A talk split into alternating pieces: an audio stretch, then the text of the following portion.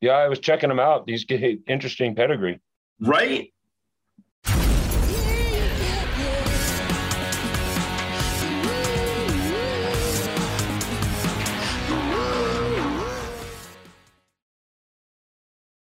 If you've ever listened to the Crazy Horse album Left for Dead, you may recognize the singer wasn't a guy named Neil Young.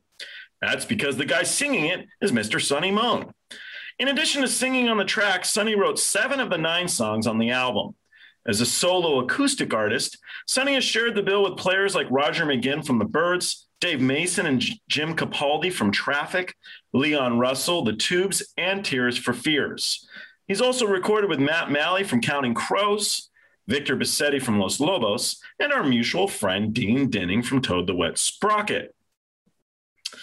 And then that was my intro. So, one of the questions I was going to get to you about was um, Do you think your writing style, and I would assume it has, has changed from you did that album, I think, in 89, but I mean, we can even go before all that. How do, how do you think you write now? So, when you wrote Meteor, uh, differently than then? And then one of the things I find fun because is uh, you get where you have these great ideas for something and it's at the worst times possible and you're sitting there like trying to type it into your phone now instead of on a notepad and the person's looking at you like you are so rude and you're like no this is going to be good.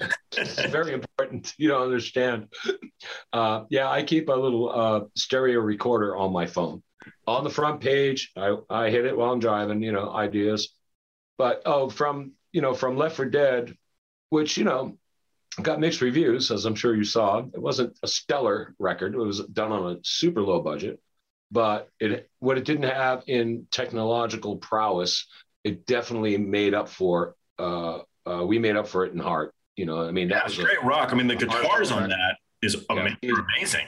Yeah, yeah, we we worked real hard on that one, and uh, you know, the writing was a little bit sophomoric, I guess, and what's changed for me is, uh, I mean, I've, I've done uh, two two full length CDs released, you know, in different capacities over the, over the last twenty years. Um, you know, it's for me, it's always kind of like trying to find your own voice is where you start. I've always kind of, uh, I, I was never a rock and roller roller, even though that Crazy Horse record was like that. Yeah, I was always more like you know a born to be mild kind of kind of dude. Yeah. You know, I always I always enjoyed the the acoustic Neil more than the electric Neil uh, when I really thought about it. Do you know what I mean? Yeah, as much as I enjoyed stuff. as uh, being on stage with Crazy Horse, turning up my Fender Deluxe and my Les Paul to eleven, and just scream and shit out was fabulous. I mean, it was therapy. It was you know it was surreal, really, to be be hanging on stage with those guys. Um, but you know, you evolve, and rock and roll is it's limited, you know. So you start looking, you start trying to. I mean, you know, like most artists, you just start trying to branch off into into different things and experiment a little bit with uh, with your sound. How did you meet the Crazy Horse guys? Because you had known them for, uh, I, I, think, three years before you did. Yeah, the- that was a funny story. Um, I moved to California. Uh, You're from I, uh, Boston area. Yeah, Cape Cod area, and uh, my uh, my wife and I moved here. Uh, she's from there, back there as well, but her brother had moved out here. So they were com- trying to convince us, please come to California. You know, I was at a dead end on, on in Massachusetts. We were playing like the best clubs in Boston. I had a little duo, and we were great and hot, and you know, had a crowd. But it wasn't going anywhere. So you had two choices back then in 1984. You go to New York City or you go to LA, one or the other. And, you know, being a Red Sox fan, New York just didn't seem like an option, you know? yeah. So I ended up in LA. Uh, and the Dodgers, uh, the Dodgers are okay. Yeah, yeah, you know, well, sort of. but we'll, uh, move on. We'll move on. yeah anyway, we uh, we ended up here, and uh, her sister was living here as well, and she moved into this house in Thousand Oaks, California. Um, and her next door neighbor was Billy Talbot from Crazy Horse. Oh, so funny. And one day he they were just talking, and she got to be neighborly with him after like a year of living there. and uh, he'd disappear for weeks on end and come back, you know, on tour or whatever. And uh, she said, "Hey, you know what? My brother-in-law just moved here from California. Would you consider like, you know, hanging out with him for an hour?" And so she gave me his phone number. And he said, "Yeah, sure." And it sat in my wallet for six months because I was too afraid to call him. oh, how funny! yeah, I mean, I was scared shitless. I was like, you know, it's crazy horse. Come on. It's you know? it's cool, yeah. Yeah. So anyway, I was, you know, 25. I was, I worked up the guts to give him a call. And uh, when I met Billy Talbot, and you know who I'm talking about, the bass player, right? Yeah, I, yeah, yeah. Uh, the head bobbing Billy. Um, uh, I called him up, and he's like, "Yeah, yeah, yeah, come on, right, come on, come on, right over, man." When I met him, he reminded me of kind of a Keith Richards meets uh, Danny DeVito. Okay. like okay. All right. There's a combination. I just I don't I never really put those yeah, two guys all, together. All but... attitude, all attitude, but completely genuine. You know. Can you imagine if Twins was casted with Keith Richards and not Arnold? anyway, I show up at his house, and um, he said, "Yeah, you know, come over whatever time it was." It was but he said that he was working. They had not been on tour for four years with Neil Young and they had burned through a lot of their dough. And he was literally uh, had a painting company. Okay. And he worked during the day with his painting company, painting houses. And so uh, I show up at the house. I pull up at the driveway. I knock on the door. His wife answers, and she goes, "Oh, he's out back in the pool. Uh, just stay right here. I'll send him out." So I'm standing in his driveway, and here comes Billy Talbot out the side gate of the house, fully clothed, and dripping wet, as in he just jumped in the pool fully clothed, shoes and all, and came out without even toweling off and shook my hand. like I love rock and roll. because players don't do shit like that. that was the first moment I. That was my introduction to Crazy Horse. I was like, this is kind of unusual, but uh, okay. So uh, I hung out with him that night and uh, we smoked a little weed. We got down to uh, writing a song that he was working on, and we finished it. Uh, the next day, he called me and invited me to a rehearsal uh, for an upcoming tour uh, with Neil. They were going to re- rehearse at this place in Thousand Oaks. They they had Frank, the uh, guitar player, bought a house and turned it into a studio, little house, but it was really like a big man cave, all pinball machines and you know stage built and you know I mean, just pinball machines totally help with the studio sound. Totally like dream come true for a 25 year old kid in music, right? Yeah. And uh, before I knew it, I was uh, standing in the middle of this rehearsal space uh, with headphones on, and the click track was louder than anything I'd ever heard. Just the click before we even started playing. They handed me a 1957 Stratocaster, and they asked me, "Do you know Cinnamon Girl? We need to rehearse it." Oh. I was like, uh, yeah, sure. And there I was playing Cinnamon Girl Crazy Horse. Go figure. How many songs? So you you play uh, live a lot. I, I it's cool because I've run into you oh, a few times through the years where I'll be like Sonny, and I didn't know you were going to be there. How many songs do you have in your repertoire now that you can just play?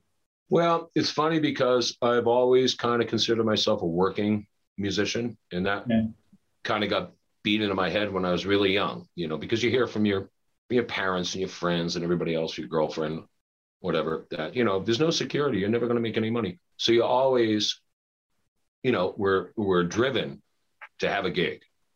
Yeah. Uh, that's the one constant in my life is I play every week live.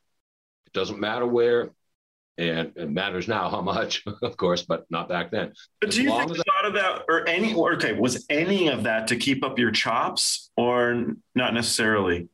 Well, in the beginning, it was, uh, but over the last ten years, it's not like I need the rehearsal. You know, I've yeah. I've, I've probably sung "Heart of Gold" more than Neil Young. if you really want to do the math, for a lot less money. Uh, yeah, yeah. You know, uh, you know, I just I started building a cover repertoire because I had to work. Yeah. And I had to make sure that I was always working. And and I found a niche in this whole kind of uh, you know Topanga Laurel Canyon sound that nobody else was doing. Uh, 10, 15, 20 years ago, nobody was doing it. Did you play at Froggies? Up in the, so it used to be in the middle of Topanga. That's why I bring it up. Oh no, no, uh, no. I just you know I just ended up taking whatever came my way. I ended up getting like house gigs. You know, I'd have a bar that would hire me three nights a week, and I spent three years there. I was like Ricky Ricardo. You know, I'm at the club, honey. you know, but it was steady work. I had a kid, I had a house, I had a mortgage.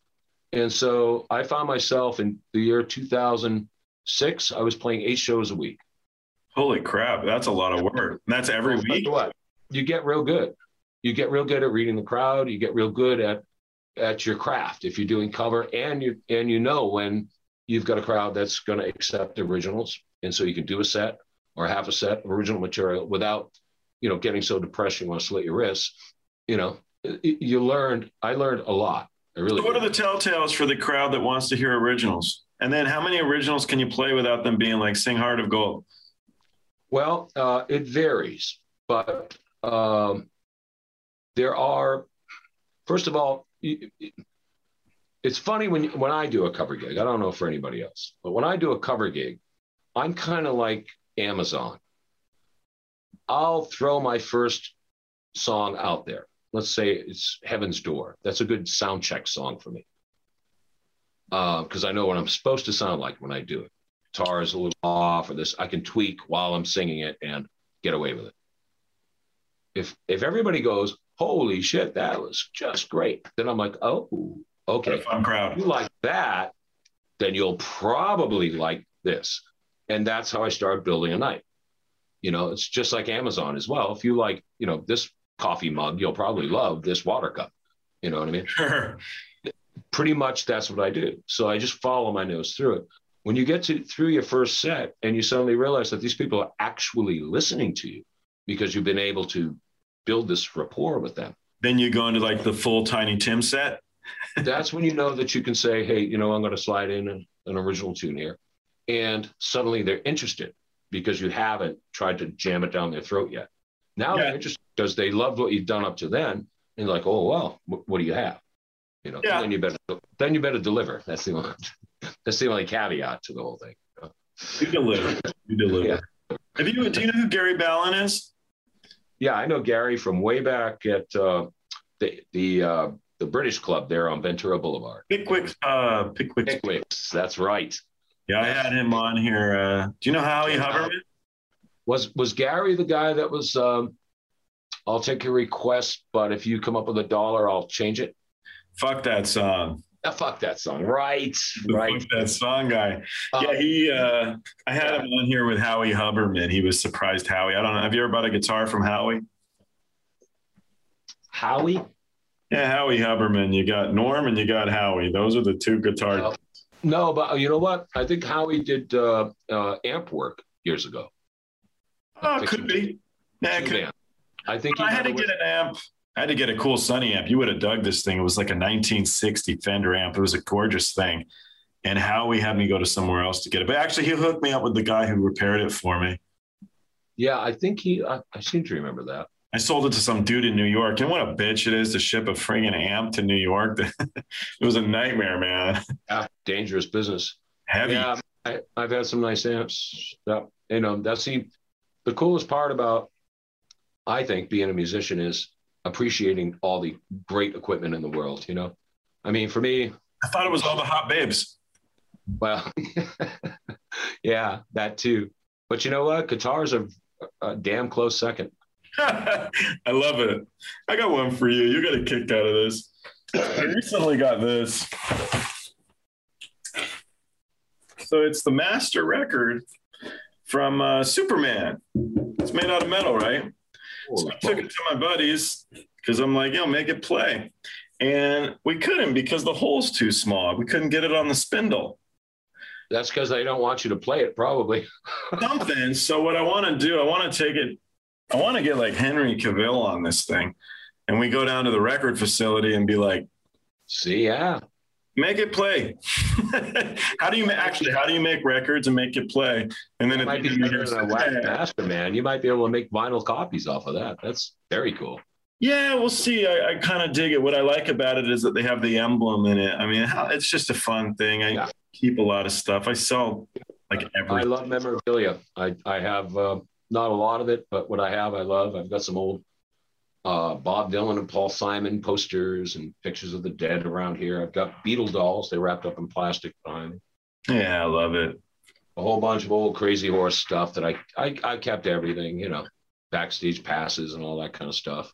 I got my laminates from the touring, which means something to me. They're kind of neat, but yeah, it's just great to have. You know, most of the stuff I get, like this one here in the background. That that's a Louis Armstrong poster. I just sold it. That's why I threw it up there. It ships out tomorrow, but 1946, I want to say. Not neat. Such cool stuff. I love stuff like that. I mean, I wish I had more. You know, when I think about it, that all the stuff that I just probably tossed. You know, t-shirts and. Well, we were talking about, but the thing is, is that you you're working. You know, you don't think about hoarding. You think about working, and then. Know, as a roadie, if I'm there picking up all the guitar picks on the stage, it's kind of like, don't you have better shit to do than like pick up the top of it? Right. Yeah, exactly. It's like, are you going to use that? I'll take it. You know, I know, I, I remember those guys, you know, that did collect every little thing and they were a pain in the ass, no doubt. Yeah. Uh, Jim, do you, uh, did you ever work with Gavin Menzies? He was a uh, guitar tech. No. He was a good dude. So he, he, he passed away and uh, I bought all of his guitar picks and it was crazy, man he had he had amazing stuff. Even uh, like I had Pink Floyd guitar picks, Elvis Presley guitar picks, like really cool, cool stuff. But his collection was crazy. He must have been that guy. He was just like, yeah, exactly. And I remember those guys. They collected everything and they held on to every T-shirt.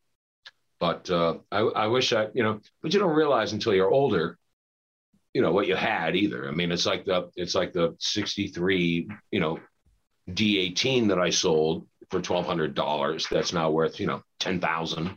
I have a I have a sixty four Fender bass in the original case.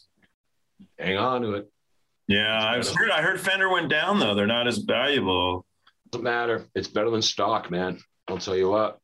Way better than stock. It's a good investment. I like it. I like some of this stuff. So and then every now and then, though, I sound like that Louis Armstrong one. I don't know. I like that one. So I'm going to wait to pack it to the last minute. but I got some cool posters. I got a Ramones poster that was really cool like yesterday. And, and then stuff like that. I don't know. It's just what you like. So let's see what we got here. So it's these are Jimi Hendrix's cologne bottles. Whoa! What's funny is if you open them, they have no smell. so I don't know how I don't know how good he smelled. well, age will do that, but yeah, it's kind of a joke. Unbelievable. Anything that he even touched, man, to me, is just like, wow, that's a relic, you know. Oh, it's a neat thing for sure. It's real cute too. But yeah, Jimi Hendrix's cologne bottles. Wow, Hendrix. That whole school, man. You don't realize how young they were either. Those guys were kids, man. They're 22, 23, 24. Dave Mason wrote uh, only um, Feeling All Right. I think he was 17. That's incredible, isn't it? Joe Cocker cover. I mean, you know.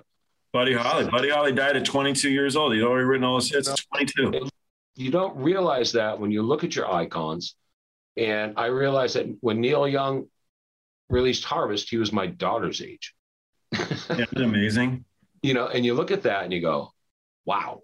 So I used to try to think about like what's the reasoning, and I think it's you've got you've got young angst. You ha- you have a drive to want to do something with yourself. You you just have more intention, well, focus. The, there's a big difference between 40 years ago, because this is always a question I love to pose in a, you know, party conversation about music uh, situation is like, okay, so Neil Young wrote I Am a Child when he was 17, when he was still a child.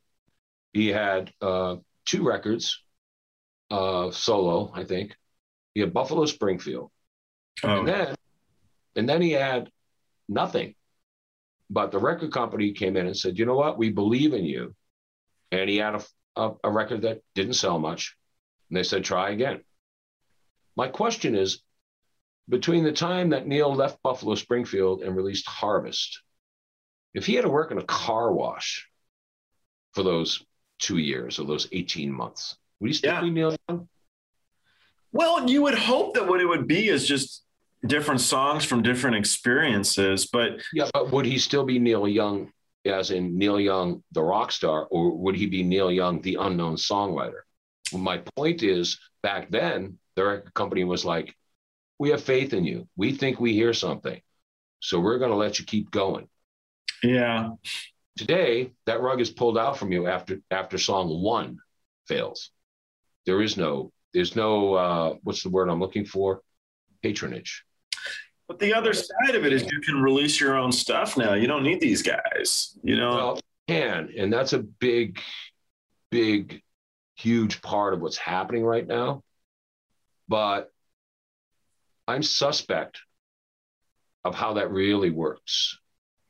well, I'm with my book, you know, I, I had people reaching out to me, and they were uh, now. I mean, after it started doing good, they reached out to me like, "Do you want to sign with us as a publishing company?" But I asked them, "Sure, what the hell are you going to do for me? You're not going to do shit." And I worked with enough musicians to know that you guys, you don't do that much. No, they don't. And, So I, just, I actually didn't even answer any of them. At the same time, uh, you know, when I look at TikTok or I look at Instagram, I want to believe that it's as democratic as it looks. It's like, you know what? This was something so interesting that everybody jumped on board. Right. Well, you have you you do have the up. So I've got this guy. I, I found him on Facebook, and his name was uh, Ben Monteith, and he's a street busker in Glasgow. He's had millions of hits online, right. and uh, I'm trying to surprise him with a guest who I don't want to say because I want it to be a surprise, but I want to see his face when I get this guy in from the band of the band he's covered a couple songs for because Really. that's got to be tough, man. You're playing on the street in Glasgow where it rains every day. And then the more I researched him, his wife had had cancer. She's and she got like chemo. I mean, the full thing. He's raising three boys, and I'm kind of like, this kid is badass, and he's really, really good for real. So Yeah. And that, that's the power of the internet. I would have never heard about this guy in Glasgow. Right. But see, I, I guess what I wonder is, you know, I hear about uh, the TikTok star that, uh, you know, the record companies are, are all clamoring after, saying, oh, no, I don't need you, which is great. But I, I guess, I don't know, maybe I'm uh, cynical, but I wonder about the algorithms that actually get you to the point where you're getting the hits that you get, where you're getting the exposure that you're getting. Is that just all serendipity? I mean, is it is it really that democratic? I want to believe it is, but Is I just, I, I just wonder: is are you pushed someplace without you really realizing that you're being pushed there? Or Well, I think that I think what happens is is because I clicked TikTok today, I pulled your phone number, and Susie's going to call you and try and sell you a car warranty an extra two times tomorrow. she already has four times today. I'm dude, Susie's my new buddy. I mean, Oh, it's actually kind of amazing Maybe that was- because maybe that was Susie that called me from the attorney general's office today. no, that was a different. I was going to go to jail if I didn't pay them 30 grand. I'm actually stoked because because of Susie trying to sell me a car warranty, I don't pick up the phone anymore. And I save tons of time with anything because unless it says the person's name I know, I never will pick it up. So how much time do you save from years ago where you used to pick up all the calls? Or can you imagine now working for a marketing research company? That was my first job. You know how hard that would be? You'd be like, oh, listen here, you tell Susie, be like, I don't work with Susie, sir. There is. Yeah, no. If I don't know you, I don't. I'll, I'll ignore. Go to. If you really need me, leave me a voicemail. well, and recently now my phone will be like suspected spam. It's like, oh, Yeah, I love that. thanks, guys. Potential spam, which is a I love great name. It's a great name for a band, by the way. That would be a good name. Yeah, we got this running thing on here where we try to come up with band names. Actually, maybe it's not running. Maybe we tried once. but um, my friend's band, he had a punk band, and it was uh, what was it? Fat Kid Romance, and that was the punk band. Good as any. But I have no idea, but he's he's. I thought it was a good one. I thought it was so funny. Fat Kid. No, it was Fat Camp Kid Romance, something like that. can't kid. Yeah, that's even better. Yeah, it was a good one. It was good. It was meant to be. Wow. Yeah, potential spam though. That's a good punk rock band. Potential spam is good. It's probably taken. Seats taken. I'll bet you if you get on GoDaddy, it's gone. You know what? Most likely. Yeah. Yeah. Oh, So, uh, have you ever done any? Did you ever write any theme songs or anything like that? Because David, it was funny, like his history with all these theme, all these theme songs. right. Which was a good game. my- Um, I know I I came in a very close second to Friday Night Lights, the uh, football. football movie. Yeah, that was a big one because those guys were laying on the freeway and the whole thing fiasco about it. Oh Jesus, that was my cajillion dollar chance, and I missed it by a hair. Just Yeah, just somebody else was a little bit more in. it is who you know. It's tough because people say, "Oh, it's who you know, who you know," and it is. It, it really is. The guy representing me said, "You know what? You had this, okay, but you got edged out by somebody that just was in a little deeper than you." You know, you music- smile and be like, "No problem." There was no there was no split between which was better because they were equal musically. You know what I mean? Yeah, Just this guy was just you know he was just a little bit tighter with somebody else than I was. But yeah. that was uh, that was my big like the big money opportunity. That's the one I missed. Friday Night Lights. Eh, oh, come. I don't think you're into I've, I've written a couple of jingles. I've written local jingles. I did uh, Santa Barbara Bank and Trust years ago. I remember that one. And uh, How did that go? Oh Jesus, is it a credit union up there? I did too.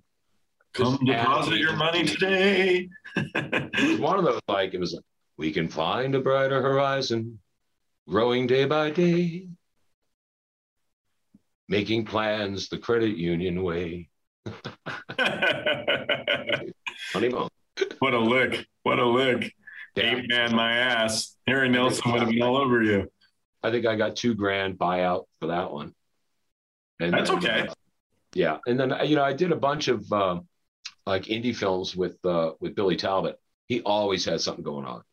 You know, we had this Italian producer. Uh, his name was uh, last name was Cincerapini, Five Pines in Italian. Yeah. We used to call him Five Pines. You know, and uh, he always had a film going on, and the one I remember that we did was so cool because we had a budget and we rented a studio and Neil came in and played on it. And I, I got to hang with Neil all day in the studio, you know, and um, uh, Nils Lofgren came in because he used to be Oh. crazy. That's cool. And and during that session, uh, Billy, who is of course you know the producer, the maestro, uh, was we were renting shit from SIR Yep. like left and right just to see if Nils could play it, and he could. That's great. We rented a Glockenspiel, and Nils looks at it. He goes, "So what's this?" And Billy goes, "It's a Glockenspiel." He goes, "You think you can play it?" Did you have to Uh, dust? Did you have to dust it off? Yeah, pretty much. but you know, and Nils looks at it. He goes, "I don't know. I, I'll fuck around with it and see." You know, and so Billy goes, "Yeah, okay," and he closes the door, and I hear on Nils Lofgren just like ting ting ting ting ting ting ting ting ting ting ting ting ting. You half hour later, Billy's like, "So how's it going, Nils?" And he's like, "Oh, I got it. You want to do a track?" And Billy's like, "Yeah, okay." He put the mics up, and he's like, ding ding ding ding ding ding. It's like he's a virtuoso in a half an hour. It was amazing to watch this guy. He was so So one of the things, so when I did like the, when I did the Still Life soundtrack and I had all these musicians around, so the one that stood out, uh, well, one they all they were all amazing, but one of the guys who really made an impact was Snake from Skid Row. He was the guitar player of Skid Row, and it it, it wasn't what he came out with because what he did was it was cool. It was the speed at, at, at how you pick things up so quick to make something that's like, oh, that's good. How can you do that so fast? You know, where it's so second nature that it's just done.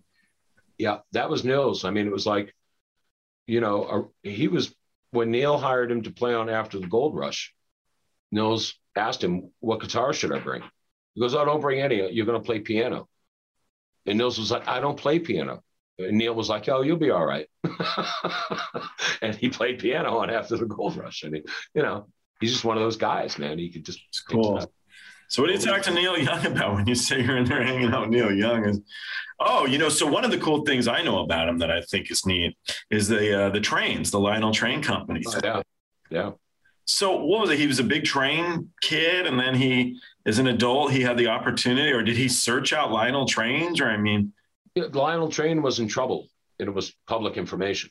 They were going under. So he found out who. Yeah, Neil walked in and and and basically saved them. Yeah. Yeah. So he was just that was his thing, man. He had a big barn uh, up on the ranch in uh, Woodside, and uh, it was all trains, you know. And he built this special because he had uh, uh, uh, a kid with special needs. So yeah. he built a special control system so the kids could actually run it.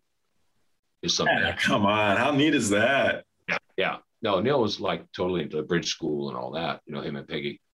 But uh well, what know, I like to like, so he's a car collector, but they aren't necessarily worth a lot of money. He just buys cars that he likes driving around. I mean, just sort of salts of the earth fella. I went to a wedding uh, up there on Skyline Drive in Woodside, like right down the street from the ranch. And this is, you know, uh, you've seen the video for Harvest Moon. Yeah, yeah, okay, it's been a while, but sure that club where he's playing uh, is just this uh, kind of a shacky sort of bar uh, up there, like not too far from the ranch up on Skyline Drive, or one of those. And so uh, I went to a wedding there for one of the people, you know, in the in the group, and uh, um, it was great. And you know, Neil was dancing with Peggy, and everybody having a great time, and we all got drunk. Well, I left my camera there and the next morning, I had to drive back from Oakland all the way back over to Woodside to uh, to go get my camera. And Skyline Drive comes off of uh, the bridge, and then it's just this beautiful, you know, straight up into the redwoods kind of you know uh, road with this big long curve. And of course, I'm hungover. It's eight o'clock in the morning. I called them. I'm like, please, on my camera, and I'm trying to get back there to get my camera. And uh, uh, as I'm coming up this long curve up the hill, I see this car with the fender like shaking. It's like a 1930 hot rod. And I'm like kind of getting out, like getting out of the way as it's coming around the turn toward me. And as I'm looking, it's freaking Neil, elbow up window, fender flapping. You know what I mean? And it's just like beat to shit hot rod heading for the city. You know? Yeah, it was crazy. yeah, it's kind of neat. He, I, the guy definitely walks his own walk. Oh no, definitely. The first time I met him, he showed up at the studio in a um, had to be a 1970s Navy surplus gray Dodge pickup truck. That's what he was driving in Hollywood. And he used to do that because nobody would even notice him. If he was driving a Lamborghini, everybody would be looking at him. Yeah. just an old hippie driving this beat to shit surplus gray, you know, battleship gray. Yeah, but on the second side, if you're sitting there on Sunset and you saw Neil Young get out of a Lamborghini, it would just be weird. you know, you'd be looking like, or even worse, like, what if it was a brand new Bentley? You'd be like, what the hell's he doing in a Bentley? No, I'll never forget. He showed up in that pickup truck, and I'm like, that's cool. You know, he was totally down earth kind of guy. Yeah, and then I think what was like for decades, he wouldn't let them license any of his songs for commercials and stuff, right? He's the only one that's licensed them, and it's only been for a couple of things. And, well, that's uh, neat guy. With good reason. I mean, you know, his, you know, all the way back to the Coke Wars and the Pepsi Wars, where Michael Jackson was, you know, setting his hair on fire, and Neil wrote, "Oh, this, you know, uh, this note's for you." Yeah, I mean, he always felt that way and you know he said it uh, about uh, when uh, uh the Beatles catalog Northern Songs was sold to uh, uh, to Michael Jackson, and with the stroke of a pen, Michael Jackson turned John Lennon into a jingle writer. It was just last night I played Eleanor Rigby for my daughter. She'd never heard it, you know, because we were talking about classical music. I'm like, have you ever heard Eleanor Rigby? Yeah, so we're talking about being the ability to read music, which I don't. I don't, yeah. And neither does she. And I said, well, it doesn't take the ability to read it because there's always somebody, or now software, that can make that happen for you. If you need manuscript, you can get it done. Paul McCartney sang all of those parts of Eleanor Rigby, all of them. He sang them note for Layered. note. And George Martin transcribed them and then it was given to somebody else who transcribed them for the orchestra that played them. But the parts, Paul McCartney was like, okay, so here's the cello. He's like, wait a minute, what note's that first one? Oh, yeah, okay, I got it. Transcribing what McCartney was singing and hearing in his head and turning into Eleanor Rigby. It's amazing. Yeah, it's amazing. yeah, that really is. That's something special, but it's Eleanor Rigby. Yeah, he did the same with his James Bond song, Live and Let Die. He would sing the parts, somebody else would transcribe it into manuscript. But I remember seeing some footage of him actually doing the flute. And he'd be like, bloop, bloop. and they're like, wait, wait, wait. I can't write that down. And he's trying to explain what those flutes are doing in Live and Let Die. You can hear them they, like a flutter. Yeah. Yeah.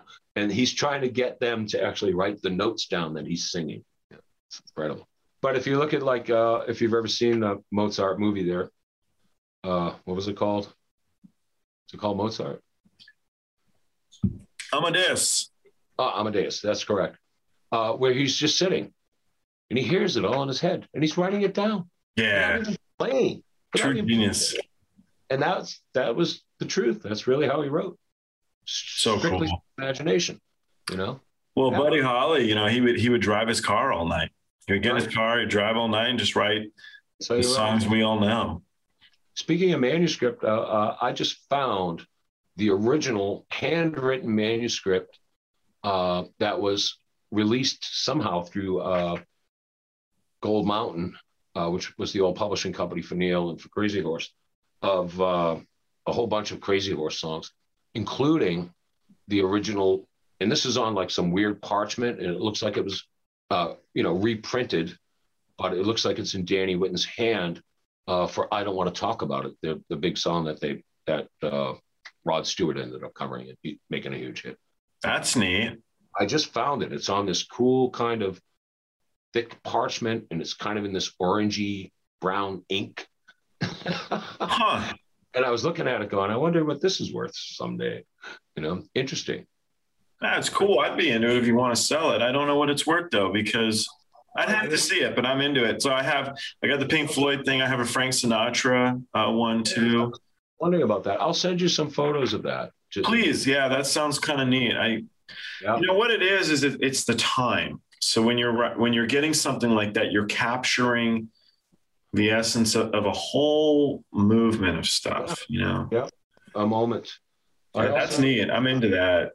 You know, the guitar picks and stuff. I don't. It doesn't mean that much to me. It, it's these specific oddities that are stuff like that. Is it's hard to come by because it's you know limited. Yeah, I had I had Stevie Nicks' diary at one point. Wow.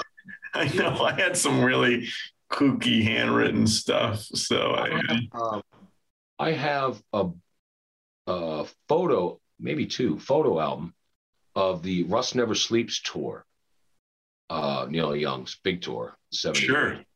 That was taken by a photographer who was actually a friend of Neil and Crazy Horse. And a lot of the photos were taken from like foot of the stage or on stage, but they're all just like candid shots that were taken by a photographer, not like like this professional, like it was set up, just random shots. But there's a lot of them in the in the thing. I haven't looked at it in years. It's up behind me somewhere.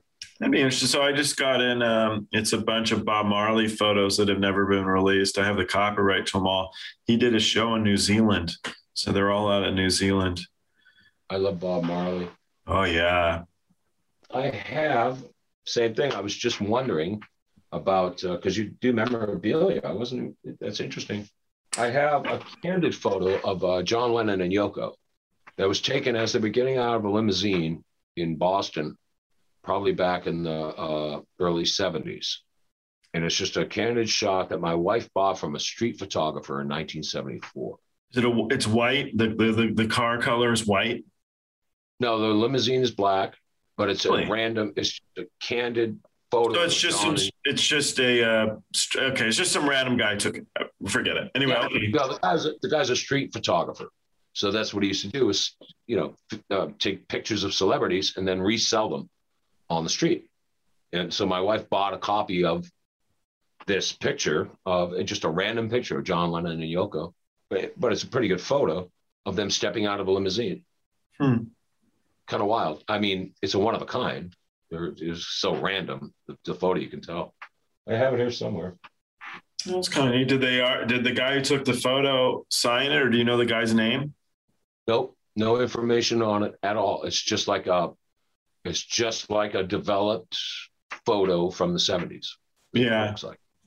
Eight, this is neat because like the Bob Marley ones, I have all the negatives and everything, and oh. I have the rights and the whole deal. So yeah, I have. Well, uh, this, I got the I've front of. Uh, I got Bella Donna, Stevie Nicks' album Bella Donna. I have the photo. I have the. Uh, I have the negative, and I have all the stuff for that too. It's all in it. It's really that's that's cool because it's real. She did some great poses and photography stuff. I mean, yeah. all the flowing clothes. I, that's one of the ones I kept. She's wearing that big flowing outfit, like, and she's like a bird ready to take off. It's so cool. That was very creative that time right there for them. Yeah, neat stuff. All right. Well, it was super good catching up with you. I look forward to uh, bugging you soon. Yeah, please. Have to grab a beer. Yep. Send me a link to the podcast. I'd love to hear it. And yeah, it's uh, thanks for reminding me. So it's uh, on all of these Instagrams and stuff. It's uh, Party of Stars, and then uh, the podcast Party Like a Rock Star podcast on uh, Facebook. All right, Joel. Thank you. Later, Sonny. Adios. Yeah.